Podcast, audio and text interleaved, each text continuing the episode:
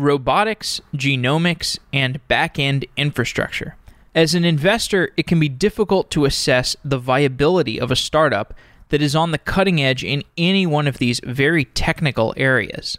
A robotics startup requires a team with an integrated understanding of hardware and software. A genomics company will not only have to develop a successful healthcare product, but will have to bring it to market through regulation. And in the world of back end infrastructure, building a business that is differentiated from what giant cloud providers can offer, it's getting harder every day. Amplify Partners is a venture capital fund with an emphasis on technical investments. The portfolio includes infrastructure companies like Datadog and Gremlin, as well as pharmaceutical and hardware companies. Sunil Dhaliwal is the founder of Amplify Partners, and he joins the show to discuss the thesis of Amplify. The investments that Amplify makes are in technical companies which makes the financing decisions around these companies complex enough to require detailed, individualized research. For example, the economics of genomics company are going to be very different than a traditional SaaS company.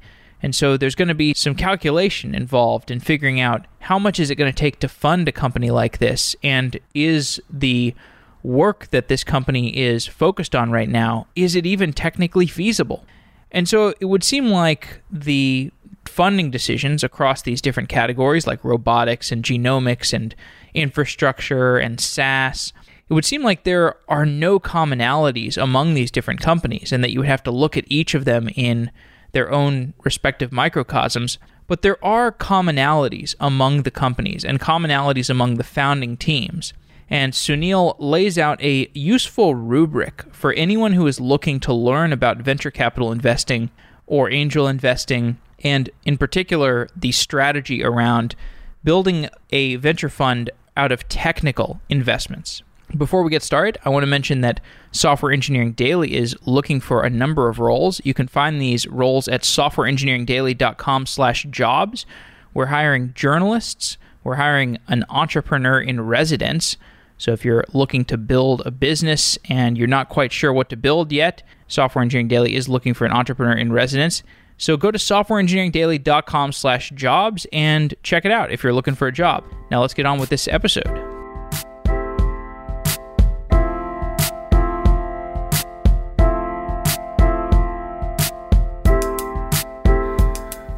Sunil Dhaliwal, you are the founder of Amplify Partners. Welcome to Software Engineering Daily. Great to be here, Jeff. Amplify emphasizes investments in technical areas. And this doesn't just include software companies, it includes robotics and genomics and healthcare.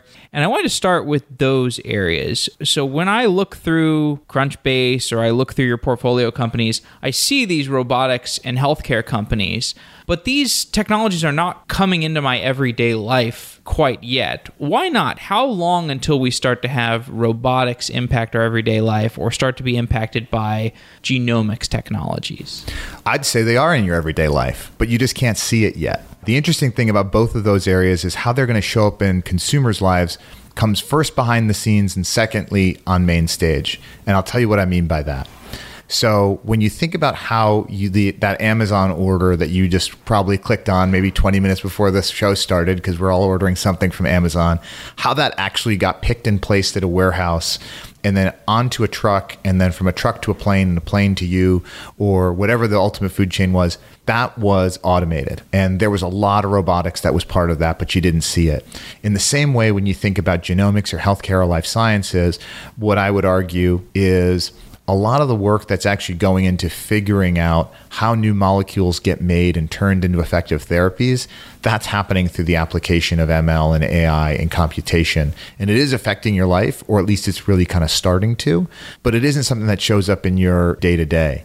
A little bit different than when you get a robot driving you around or a robot kind of serving you a drink. But I would tell you it's coming and it's all coming very quickly.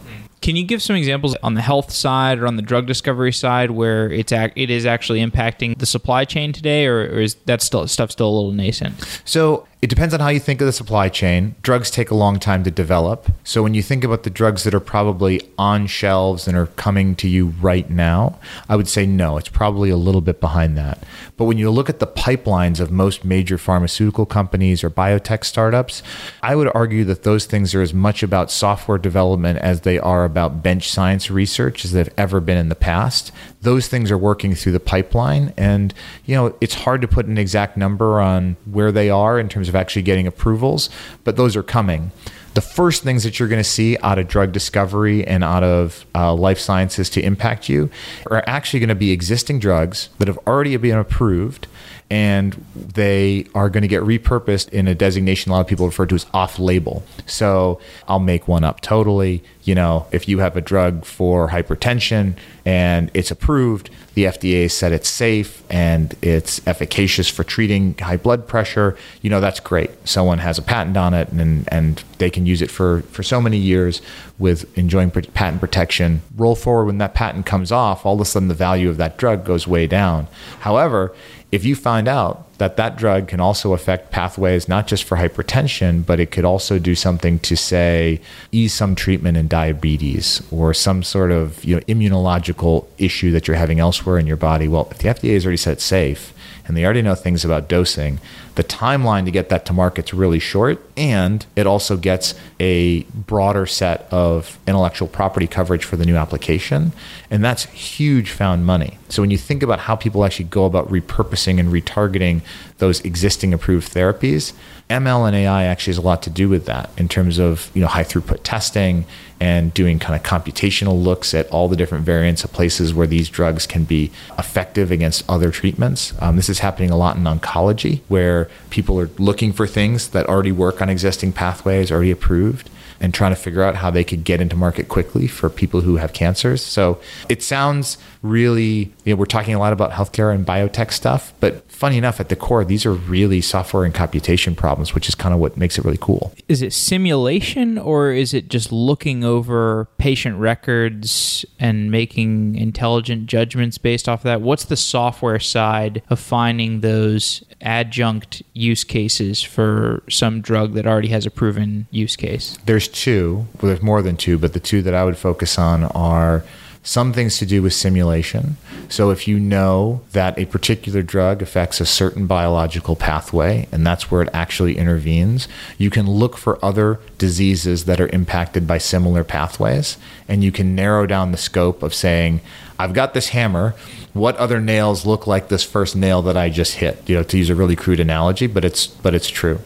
The second way in which you can use computation is this high throughput screening and repetition.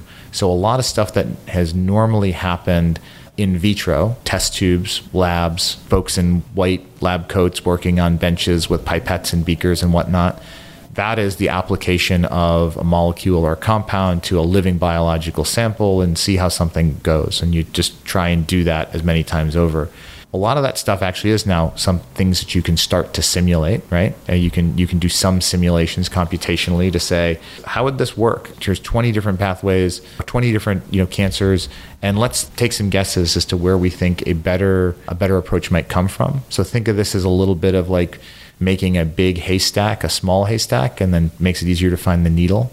Some of it's actually happen, happening in high throughput biological screening, where people are developing tools to actually take a living tissue sample or a living cancer sample, maybe it's even yours if you've had a biopsy and it gets pulled out, to replicate that hundreds or thousands of times over and then say, great, I now have a thousand different copies of, you know, God forbid, Jeff's specific cancer. And we're going to try 1,000 different compounds against it and literally just watch and see what happens. And all of a sudden, if we start finding a heat map of like, things are responding over here, that's really good lead gen for researchers and scientists. And so we saw AWS enable people to stand up startups for SaaS companies pretty easily or mobile backends.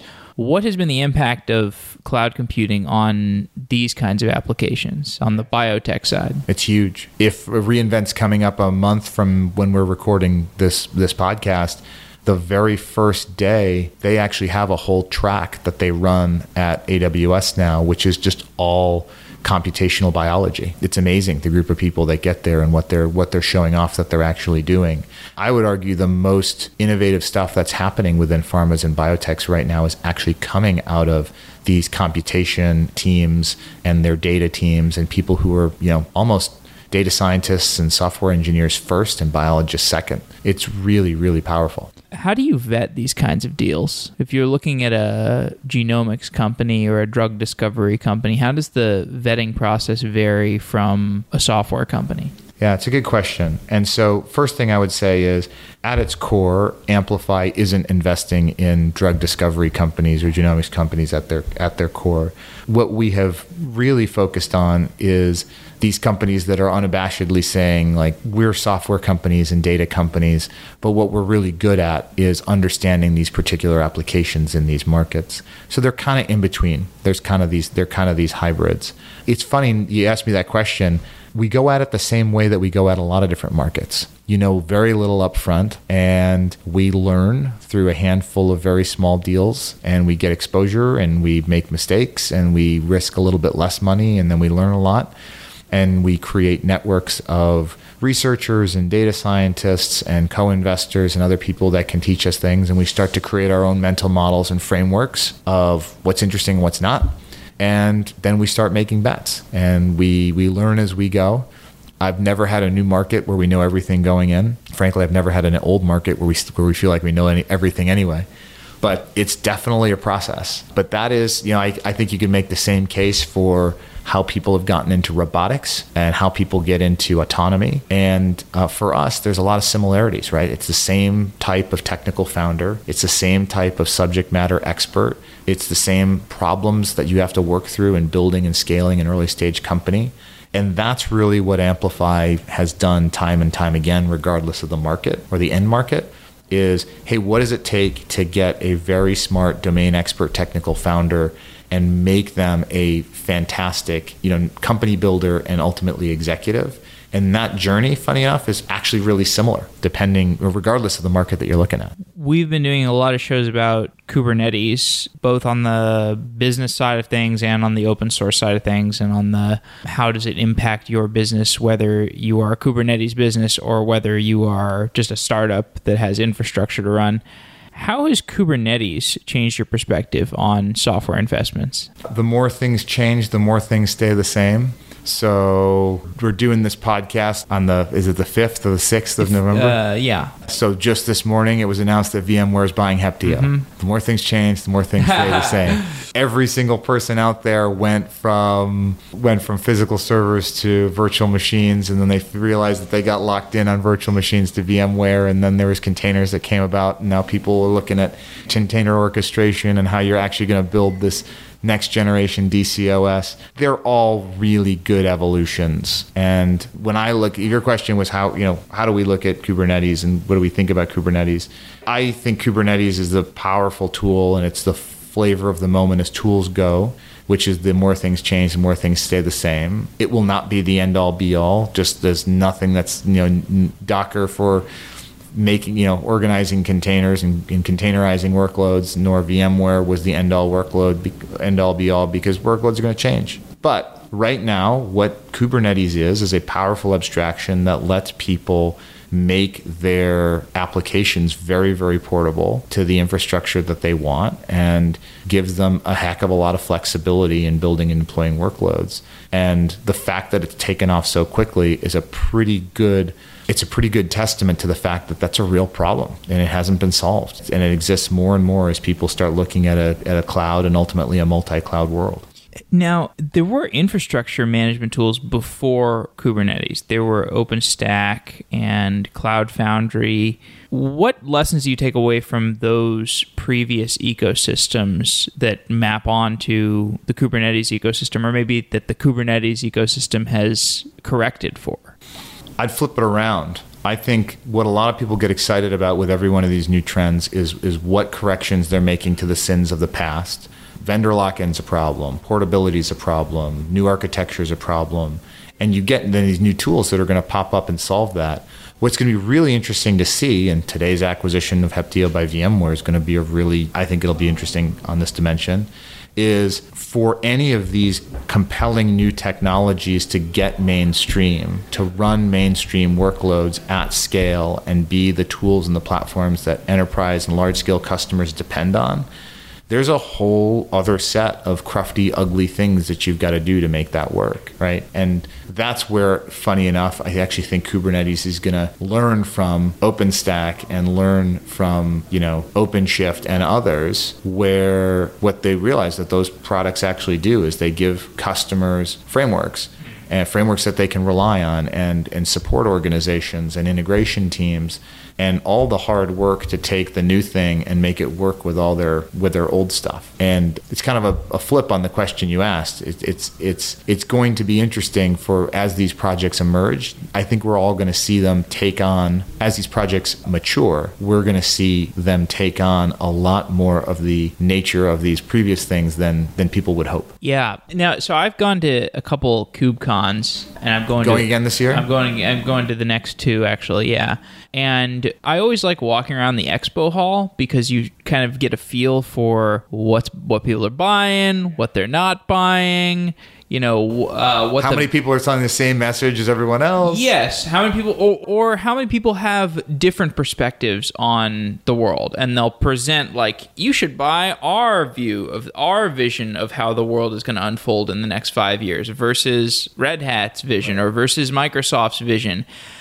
And when I talk to talk to some of the vendors there, when I talk to some of the enterprises at these conferences, it seems like a lot of the buying patterns are they are driven by this aversion to lock in. It's a fear of lock in rather than a focus on opportunity, which is surprising to me because if you're if you're like an insurance company or agriculture technology company or an oil refinery or a bank, even if you're locked in to some infrastructure provider, and even if the infrastructure provider were to ramp up the cost that you're going to have to pay, you know, year over year, like by 2x, and you have to pay twice as much, it's still so de minimis compared to your overall business. I just don't understand why they're so concerned about lock in when, like, why wouldn't they just be more concerned about the other competitors in the world? Like all the startups, you know, if you're a bank, you should be worried about challenger banks. You shouldn't be worried about should I be on Kubernetes or, or should I go all in on AWS and be entirely serverless?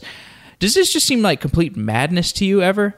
To a degree. And I think there's people who over rotate on this stuff all the time the smartest arguments against lock in that I've ever seen actually have less to do with cost and more to do with exactly what you're talking about. The smart IT buyers know that what they need is flexibility because they've got big existing battleships that they need to transition and turn to go and take on new business challenges. And I think the lock in that they worry about the most is once we get so wed to a particular vendor, we're wed to their view of innovation and a roadmap that we lose the ability to decide and define our, IT infrastructure and architecture to do what we need it to do. And I think that smart people worry about lock in for that reason a lot of the people that have been around in the 80s and the 90s and the early 2000s, like lock in to them means like the Oracle compliance team coming and auditing you for how many licenses you've got, and it's just like a dude in a suit with a vacuum cleaner coming for your coming for your budget. Or what they saw around Windows, where there was just very, very kind of clear calcification of the platform, and then everyone got stuck into on, on top of that. Like they had to build to this, they had to believe in client server this got stuck. So they they take those lessons and they want to expand on them or they want to take them forward to to the current era. And some people still get caught in their underwear on cost, like exactly like you're talking about. They just miss the forest from the trees. But I think the smart ones understand that if they get really locked in, the big downside to them is about stifling their own innovation and how their IT team can actually meet the business need.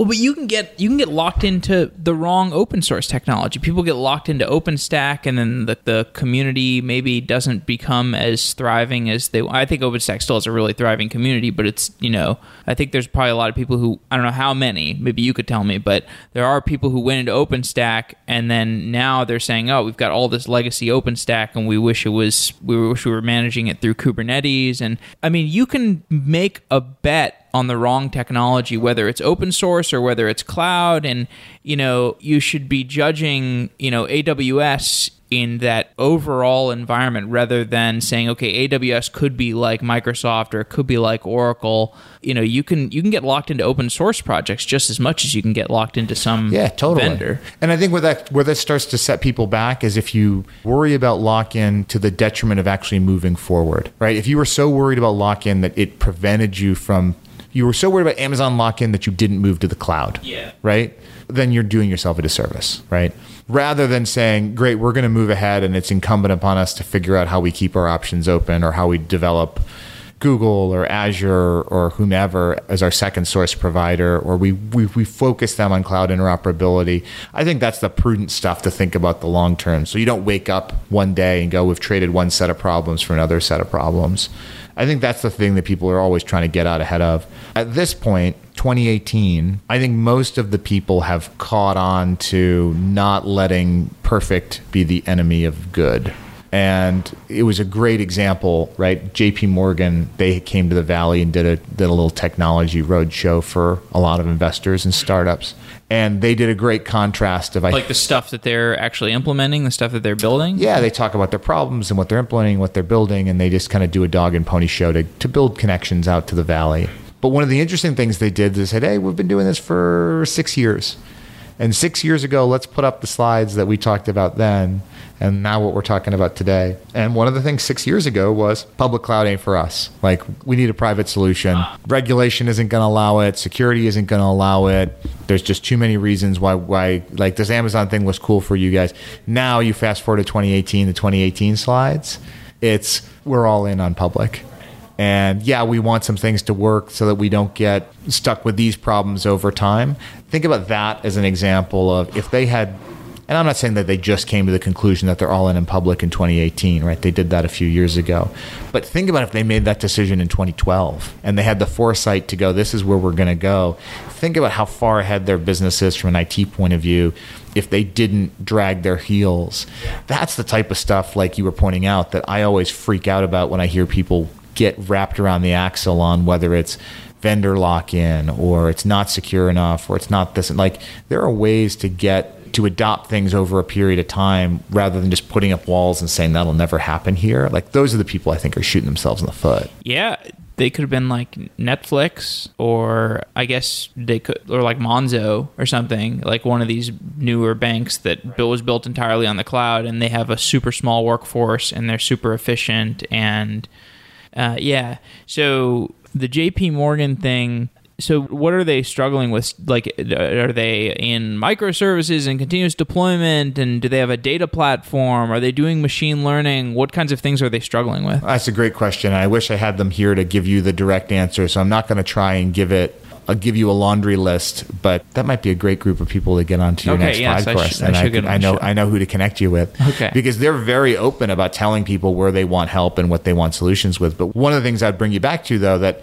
is very JP Morgan, for example, specific, but it's also very generalizable is let's take let's go back to kubernetes for our example. Kubernetes is super easy to think about when you're starting with a white sheet of paper the proverbial greenfield deployment. I have no existing opinions about what my application needs what my infrastructure is what my workforce can do. It's beautiful to look at the brand new thing. Now think about jp morgan that measures their cobol programmers in the thousands. Thousands of cobol programmers you know Uh, billions of dollars of annual IT spend, applications and infrastructure that literally spans decades. Mainframes, they, they're, I believe, and I could be have this wrong, but I believe that they increased main, you know, mainframe business at IBM was up last year, right? A year ago, it actually grew. A lot of these things don't go away. So now you think about them and what problems they have, and this is what a lot of enterprise problems, a lot of enterprise customers have as problems, is they don't get to think about the world with a white sheet of paper and a greenfield deployment. Every technology or solution or idea for innovation has to be viewed in the context of where are we coming from. And I think that a lot of those really crufty problems that large organizations like that have to deal with are entirely about the evolution, about backward compatibility, about the readiness of a workforce, about legacy applications. You know, you're not going to convince any of those people that it makes sense to completely rewrite and replatform a certain application right up until the point where it's absolutely clear that they got to take that on, right? This is not this is not going to be in their in their desire you know in their nature to do that. It's not worth it. The risk to the business is not worth it. So well, it's really cool for me to always hear what sort of legacy encumbrances these guys have to deal with. Mm when I think about some of the trends that I've seen in the vendor enterprise interaction, at least in like in the light of the chronology of the show. So I started the show uh, kind of like right after I guess Cloudera had kind of gotten going, and the the uh, the other Hadoop vendors had gotten going.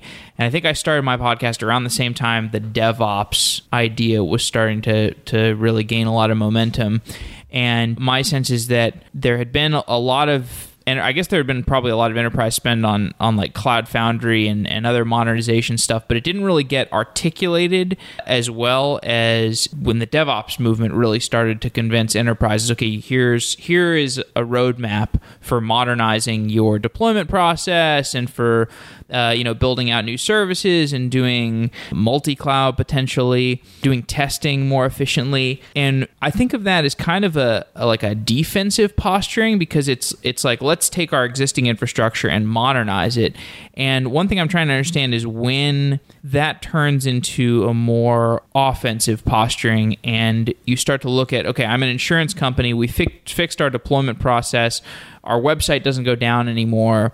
We've got like decades of data about insurance. Let's figure out how to turn that insurance data into money, into an API for people or into value. And this is, you know, the, the whole like data platform thing or being able to build machine learning applications on top of that. How is that happening? Or is is that is that already happening or are we kind of waiting for these enterprises to just get a handle on their development process before they start saying, okay, we've actually got this giant data lake. We can start to build machine learning models around it. I'm just trying to understand how these legacy enterprises are approaching their gigantic data advantage. Well, the good ones are actually not focusing on let me get all the data perfect and then I'm going to think about innovating. The really good ones start with where are the pro- problems in the market? How do we approach younger consumers? How do we give people experiences that are more in tune with the ways that they want to interact with their their vendors or the people who sell them services or their technology and rethink from that level.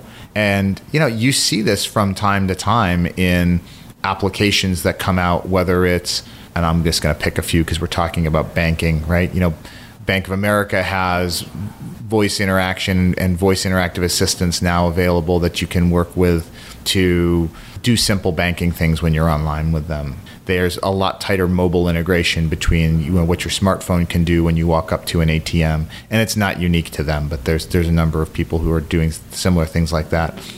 I promise you, what Bank of America didn't do is say, let's get our house in order and modernize this pipeline and start exposing these this kick-ass new platform we built to these new services that started because a business unit and a product team said, here's a problem, let's go solve that. And then they probably ran into a whole bunch of infrastructure cruft, and you had people make really hard decisions, like where they're going to go, we're either going to build on the services and the platforms that are available to us from IT and legacy, or we're just going to shoot that and start again. Fidelity went through a big transition like this where they tried to be very, this is Fidelity, the big mutual fund company in Boston. They had a click to compute initiative, which is probably about eight years old, very kind of coincident with when DevOps was really starting to rip through the enterprise. Where what they wanted to do was create this the central IT organization, create this really powerful substrate that everybody else in the organization would use, this modernized platform of, of services that they could expose to all their business units. And that was really helpful to them to kind of turn things on and get ahead of stuff. I guarantee you it didn't solve all of their legacy problems, but it just gave them a point where they could go, all right, as of here, when you're trying to do agile, when you're trying to do more continuous delivery, when you're trying to do build new applications and get them rolled out to customers quickly, here's the set of services that we as IT can expose to you. You saw something like that there. So that was a kind of a, a middle of the ground approach. And then I'm sure there are some people who are doing the thing that you were talking about, which is like, let's get the data lake ready let's get a CI CD pipeline built. Let's get our entire DevOps slash agile methodology in place, train everybody up, and then let them loose on the world. And my guess is a lot of people that have done that are still still hoping and praying that sooner or later they're going to get services out the door. It's just very hard to run it that way. I've talked to a lot of companies that are trying to build this kind of data platform that they can sell to an enterprise. So companies like Dremio and Prisma and Periscope data. What do you think of this sector? Is this is this something that enterprises want? Do they want a a all-in-one data platform provider to help? I guess that's kind of what Cloudera and MapR and Hortonworks did for a while. While what do you think is going to happen in the data platform world? I think the Cloudera Hortonworks example is a pretty compelling one. It's pretty instructive because there was a lot of stuff that they did that was very opinionated on technology, right? Do it our way, and we're going to solve all your problems. And pretty soon they realized, well, everyone doesn't want to do it exactly our way because it isn't about Hadoop. Maybe it's about Spark or maybe it's not just about Hadoop or Spark, it's about some other tool. And maybe not everyone's going to put everything in the data lake the way that we would specify. Maybe it's going to look different in these ways. And soon these companies got out of the technology business and got into the solutions business.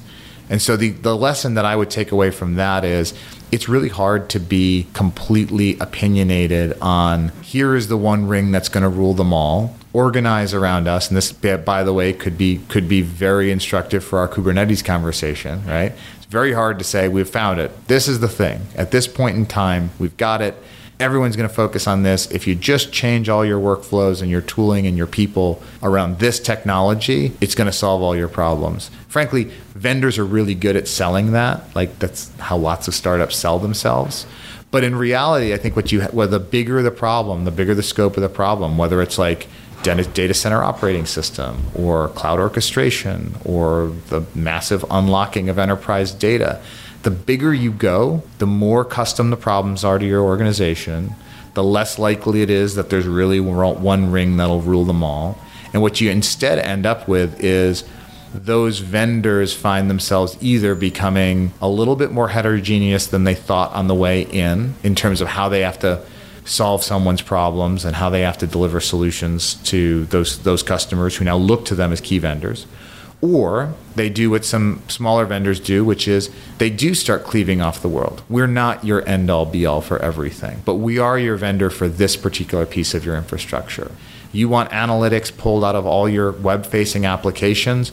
Great. We can suck in data from these NoSQL data stores from these webhooks from these APIs and we'll give you this searchable, rehashable, you know, real-time event store that you can then spit out and give analytics and insights into all sorts of stuff. But we're going to limit it to just these these integrations and just these technologies. So they find themselves narrowing what they can touch as opposed to going really broad. I think you end up going in one of those two directions. But but rarely, rarely do you show up with here's our really opinionated view of the future. Everybody do it our way, and when you do it our way, a magic's going to happen afterwards you guys are in Gremlin. We've done a number of shows with Gremlin, and that company has a pretty big head start on. I, don't know if anybody else is doing chaos engineering as a service. I could see them having a services business. They could do a services business. They could probably do it today. They probably have some services kind of thing where they interact with customers on a regular basis. But if you double down on that, you could build this revenue stream that's kind of a distraction from the actual SaaS business. When you're talking to the the Gremlin team, how are they thinking about it? How are you? How do you think about the the tension there between the services kind of business and the really appealing SaaS API business? Yeah, so we're really excited about Gremlin. Those guys are, as you pointed out, way out in front on the whole chaos engineering concept, both from the expertise and the background of the team, and also in terms of just what they're allowing their customers to go do and and really bringing this discipline to the forefront. Not to kind of over rotate on exactly what Gremlin will do or won't do, but what I generally find happening here is, you know, you do have this choice. Am I going to be in the services business or am I going to double down on, on building killer technology? And in the early days, for markets that are really, really big, we tend to find that companies double down on building really killer technology for one reason, and it may not be obvious, and that is that services businesses tend to be a crutch for crappy product building. You know, you can avoid a lot of a lot of really hard product engineering stuff by putting a consultant against the problem and sending them out in the field with some custom code and some some some crafting and crafting. Flip that around and say, how do I actually build a product that's good enough where I don't have to put a bunch of humans around it for my customer to see value? And all of a sudden, like it, the complexity goes way up of what you've actually got to build. But having said that, when you get that right, man, those are really powerful products. The ones, the beautiful ones that seem simple on the outside with lots of complexity hidden underneath that can adapt to tons of different environments and tons of different user workflows it's that combination of simple on top and powerful underneath that happens, I think, right at that moment where you don't jump down the services rat hole and instead double down on building a kick-ass product. I think a lot of that shows up in what Gremlin does, but you know, Gremlin's also in the business of making their customers successful. So I know that they they they, they will do what it, they have to do to make sure their customers are successful. But I would also tell you that I think the beauty of that product and other great products really comes down to how well people get out ahead of those things and not let themselves use services as a crutch. Yeah, it's a weird business. Interesting, seems really good. I like talking to them. I like Kolton. Yeah, and it's cool to see how the chaos engineering wasn't a thing until you know if you, you could look at the Netflix Simian Army stuff and all the cool stuff they did internally, but like until Gremlin came along, that was viewed as like black magic that a whole bunch of like ops engineers did internally. Right. It was never a thing that you could say, we'll show you how to do it, we'll give you a product to manage it, we'll make this accessible to you. And that I think has been their genius. Like they they took a really hard thing and made it very accessible. Well, he rebuilt it at Amazon, right? Didn't he go from Netflix to Amazon and then at Amazon he was like, I'm going to build this chaos thing again and then he's like, maybe I should just do this as a company. And I still remember that. I mean, so we it was really funny a little bit of war stories like i think this is 2010 maybe it's 2011 it was one of the very first velocity conferences on that o'reilly puts on on web performance and web infrastructure. And they used to ha- hold it at the shoot is it the hyatt? The one right next to the santa clara convention center that you know hosted a bunch of these o'reilly conferences. Anyway Jesse Robbins was the co chair of that conference, and Jesse was at the time the CEO of Chef, which was a company that I invested in, was on the board of. And I got really lucky investing in Chef because that was my window into seeing what this DevOps transition looked like from 2010 onward. To literally see the smartest minds in infrastructure coming out of places like Amazon and Netflix and Yahoo and Google and eBay and wherever else and start taking their craft to the rest of the world and like putting this movement together. It was amazing to be front and center on that. But that night, Jesse said, Hey, you're the venture guy. Buy a bunch of beers, and I'm going to host the speakers and a few close friends for uh, for like informal cocktails late night up in the up in this suite that they give me. And um, there was probably about 20 or 30 people in the room that night, max. And there was operators like you know John Etz, uh, John Allspaw, who was at the time running infrastructure at Etsy, and and Steve Souders, who web performance guy in his own right, and, and Steve has his own company now that he's working on. They were the other co-chairs. Jesse was there with a bunch of the chef people. Artur Bergman, who runs Fastly, was there, who we had already invested in. That night, I had invited out Olivier Pomel and Alexis Lê-Quôc to come out from New York, who are the founders of Datadog who were just getting this thing started and we're still trying to figure out if we were going to invest in this brand new thing called Datadog. And I introduced him around the room to a bunch of those guys. Mark Imbriaco, who's run infrastructure at Living Social and you know uh, currently is doing it at Epic Games. You know, like a lot of really smart people were in the room that night, and, and funny enough, decided to invest in Datadog coming out of that evening. But also in that room was a young engineer called named Kolton Andrus. He wasn't that young. young uh, Kolton's a little bit of an older guy, but he was a staff engineer, and we got connected and kind of had loosely stayed in touch since then.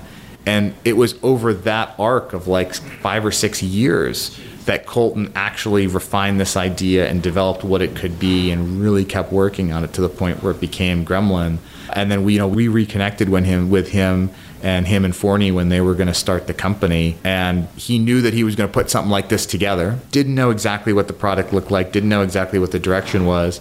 But you know, because we had known him literally all the way back until that one of those very first velocity conferences, it was like, yeah, whatever you guys are going to do, we're in. Like, let's get started. And we literally started, helped him start Gremlin off of a hand wave about what the idea could be. There was no deck, there was no business plan. There was no product vision. There probably wasn't any official code written as Gremlin Inc. But it all came out of that relationship that we traced back to that one night at that party. Netflix was doing chaos engineering in 2011, weren't they? Why did it take six years for that technology to be productized? I mean, there's so many, so many technologies. That's a good question. Well, you could say Amazon was right because when Jesse Robbins, even before Jesse started Chef as a co-founder, his title was Master of Disaster at Amazon, like his actual business card. He was entirely focused on site reliability, Amazon wide, and was the person who was like, we're going to test and we're going to drill and we're going to test and we're going to drill so that failures don't impact uptime or they minimize it.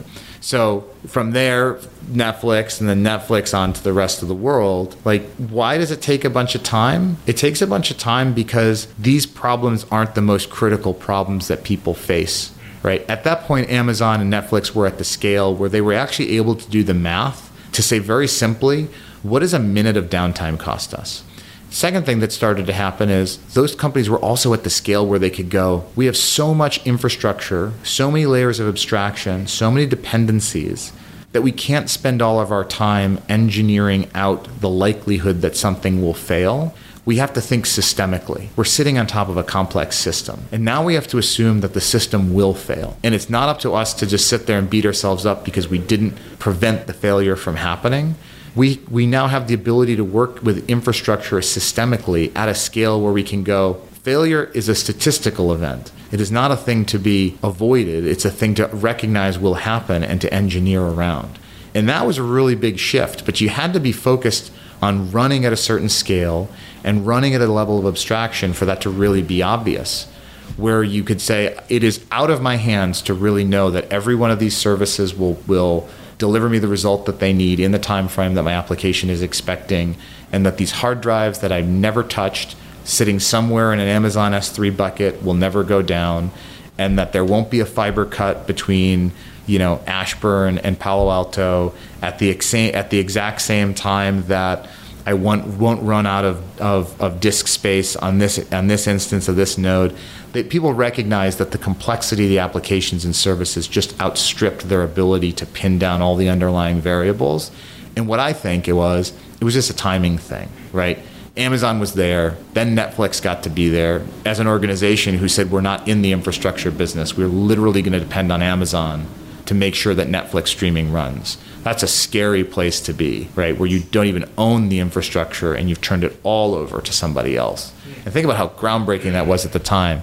So, you know, necessity, mother of invention. Those people needed to get out ahead of that problem. And now I think what you see happening, why Gremlin is working and taking off the way that it is, is the world starts to heck, look a heck of a lot more like Netflix and Amazon in 2011. There's just a lot more people who go, Great, I'm all in on the cloud. Oh, wait a second, I can't physically touch that server. I can't configure a network to make sure that these things happen exactly the way that I want. Those are big dependencies. And so I think people are just going to continue to recognize that they can't own the machine and left engineer around it. Okay, so Gremlin is a very differentiated company today. There's a number of investments in your portfolio that are, I think, to a naive observer, less differentiated. So you said chef. Today, when you hear chef, you hear it in you know a series of commas. You know, chef, comma, salt stack, comma, puppet, comma, whatever your other infrastructure scripting tool is. Datadog's kind of like that. Datadog is a fantastic infrastructure monitoring tool, but to a naive observer, they'd be like, okay, there's um, 11 million infrastructure monitoring tools. Why do I care about Datadog?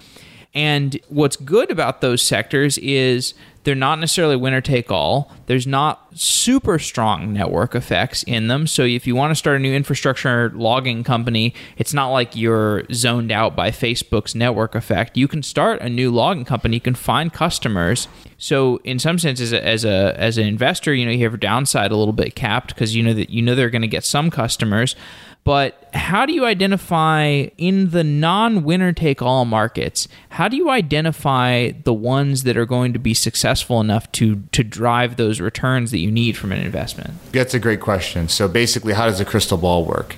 Everybody gets it wrong. Everybody gets a little bit lucky, depending on the company, depending on the deal. And I think that's the first starting point, right? Earlier you go in particular is you're never going to know exactly how it pans out, but there are some dynamics that we do look for. So there are things that kind of improve your margin of safety, give you a wider margin of error. And those things look like how well does this team know this problem? So if you told me, and this comes and speaks a lot to why Amplify really focuses on technical founders and a lot of times we, we intersperse the word technical founder with practitioners and domain experts. But the reasons we like technical founders, practitioners, domain experts is because they know problems. So you think about Datadog for a great example. Olivier and Alexis ran infrastructure and engineering at Wireless Generation. Not a lot of people know Wireless Generation. Very successful company. It was built, it was sold, I think to News Corp. I'm not positive. But they had a really, they built a really successful business and they ran a 60 or 70 person engineering and ops team. They were responsible for keeping a site up and you know, getting code shipped and everything else. And they were the ones who lived there and sat, like I said, day to day. What we can understand about our infrastructure in Amazon is pitiful. And to solve our own problem, here's what we ought to do. And they came up with a vision of what the prob- what the solution looked like from an intimate understanding of the problem. I look at that all the time, right? Is it is, is it a surprise that we backed Kolton to go after the chaos engineering problem, right? As someone whose first job was to focus on site reliability and then turned into the guy who developed the tools and then realized how it would be extensible somewhere else. Is it a shocker that we backed Artur Bergman when Artur was the CTO of Wikia and saw every single way that traditional CDN and delivery was failing him and he said, "No, there's a different way. There's a better way. You know, no, this is not built for the modern internet. And if I think about what I need for performance and security and reliability and taking advantage of what an edge architecture can do, I need to do something different." So, A number one, how we look at it is who are the people and how tightly aligned are they with the problem? I'll use the canonical example of the people I like to pick on, which is, you know, you come out of Harvard Business School or Stanford GSB and you kind of create a matrix and you go, the market that's most interesting for me to go after is this one. And I've arrived at that conclusion by, you know, lots of analysis and by talking to a bunch of people. Wonderful. That's great. Even if you're right, are you going to have any credibility to go in and talk to that first customer who's going to have to look you in the eye and trust you to build their software? No. Technical founders who go, I've been in your shoes. I lived this problem. Let me tell you how I solved it, and let me tell you why I started Datadog or Gremlin or Fastly or Chef. You know, they all share that origin story. That's a huge thing we look at, and we think that that dramatically increases the likelihood of success or creating something that actually stands above the crowd. We also look at big markets, right? There are interesting companies doing interesting stuff that just aren't around big trends. And I think a lot of times people get bent out of shape when we don't look at those and go, that's a really big differentiated thing running in a big differentiated trend. But that, that happens, it's true. So we think about that a lot. You know, Datadog's growth not surprisingly mirrors the growth of Amazon. The first thing people do once they get on Amazon and they and they get going is they go, man, I need a monitoring solution to understand what it is. You know, it's like literally the first order problem that they run into after they get going. And, you know, Datadog is there and their growth has been stupendous as a result. Certain markets are just better and bigger than other markets, or you have to have a little vision to see where they might go. We all have our misses where we didn't have enough vision to see what, what could become. Yesterday, just in our partners meeting, or two days ago, we were talking about how many people really thought Twilio would be as big as Twilio is right? Like we sat around going, man, voice API and text API, like how many applications really need that? Now mobile took off and everybody, you know, notifications and communications are huge for as a developer service, right? You know, why, why, you know, Stripe for payments, you know, all of these things, like they are all driven by really big markets. That's the stuff that matters. And only like half the population's online. And only half the population's online. And it is crazy to think about the fact that we're in the U.S. I mean, this is we're, you know you and I are both sitting here in San Francisco, California, and so we're first like San Francisco myopic, and then we're probably North American myopic. And the reality is, is we're talking about at most like 450 million people that we actually like really think about day to day the number of internet users globally is you know it will soon be an order of magnitude larger than that yeah. and when you get a solution that works in some of these markets not all of these things need to be localized and translated and and have their their Chinese language equivalent or you know uh, or Hindi language equivalent or whatever language and customs equivalent solution like in the way that you could argue Uber or maybe Netflix, maybe not Netflix. Netflix is global, but like there's a lot of those things that do need to be localized. But a lot of what we do in infrastructure land doesn't. You know, the solution that works here is going to be the right solution no matter where you are, and those make those markets like even bigger. Yeah. All right. We're running out of time, but I want to ask you one more question. So, when people listen to these kinds of podcasts, they probably, you know, that's, you know, you get excited about software, you get excited about you know, oh, investing, that sounds fun, sounds interesting. And I love talking about this stuff. I think it's it's really interesting and it's really fun and, and um, I just get wrapped up in it. But what I've learned, I guess, reading enough about it and, and just like being here, being in San Francisco a bit, is that there's there's a Machiavellian side to the investing world and, and the soft, soft. I'm, not, I'm not sure I like where this question is going. no, no, it's not, not calling you Machiavellian, but you've been in venture capital for a while. What kinds of adaptations to your views on human nature and the ways that you interact with people have you had to make since getting into this highly Machiavellian world? Yeah, that's a really good question. It's a that good... you feel comfortable saying on air. Yeah, no, I mean that that I think your question is is how, you know, how has my experience shifted my views on what people do and how to interact with people and kind of what it takes to do what I do or what it takes to build companies. Ego is a real thing. It matters. People put a lot of themselves in starting companies there's a lot of history and emotion and personal rationale that gets tied up in someone's decision to start a business. And that's a really important driver of why people are compelled to make things work. That's when ego is can be used for the purposes of good. And it also shows up as, as a force for, for bad when that gets in the way of what people are trying to accomplish. When an individual's ego supersedes the mission of a business or doing right by customers or doing right by employees. I've seen that a lot of times, and it's something that I'm much more attuned to, to look out for. People's capacity for growth, I think, has been a thing that I've I've vastly underestimated. And I think VCs get a bad rap sometime because they go, oh, you know, venture capitalist guys, they invest in companies, things don't go well. They got one play, and let's fire the CEO and get a new CEO, right? Maybe akin to like your sports team isn't doing well, so they fire the manager and they get a new manager and, you know, new coach, whatever and there's some truth to that. There's some reasons that you know why that is a very common solution. A lot of times problems need to be solved from the top. But what hand in hand with that is when somebody as a founder and this could be because of their background as not being an exec their background as being an engineer their background as maybe being a woman whatever it is those preconceptions oftentimes got wrapped up in the like well we just need to get a new ceo it's two years in. Company's gotten this big. They can't really take it any further and I would definitely tell you that early in my career, that whitewashing with that logic was something I fell victim to. I've been blown away at the capacity for growth that I've seen amongst the founders that I get to work with. And it's not in everyone, not everyone will scale to the challenge of what they have to do as a CEO or as a leader.